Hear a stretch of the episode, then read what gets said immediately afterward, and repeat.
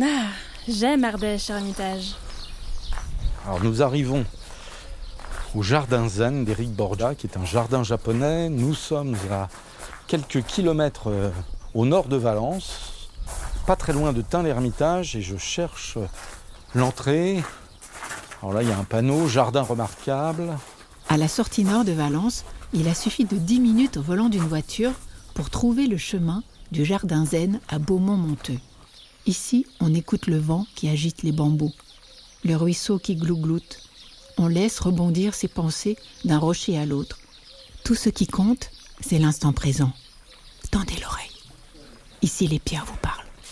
Donc il y a toujours à l'entrée des jardins le Tsukubai, qui est cette petite fontaine d'accueil où il y a toujours un filet d'eau, et une lanterne qui symbolise la présence de l'homme dans l'univers.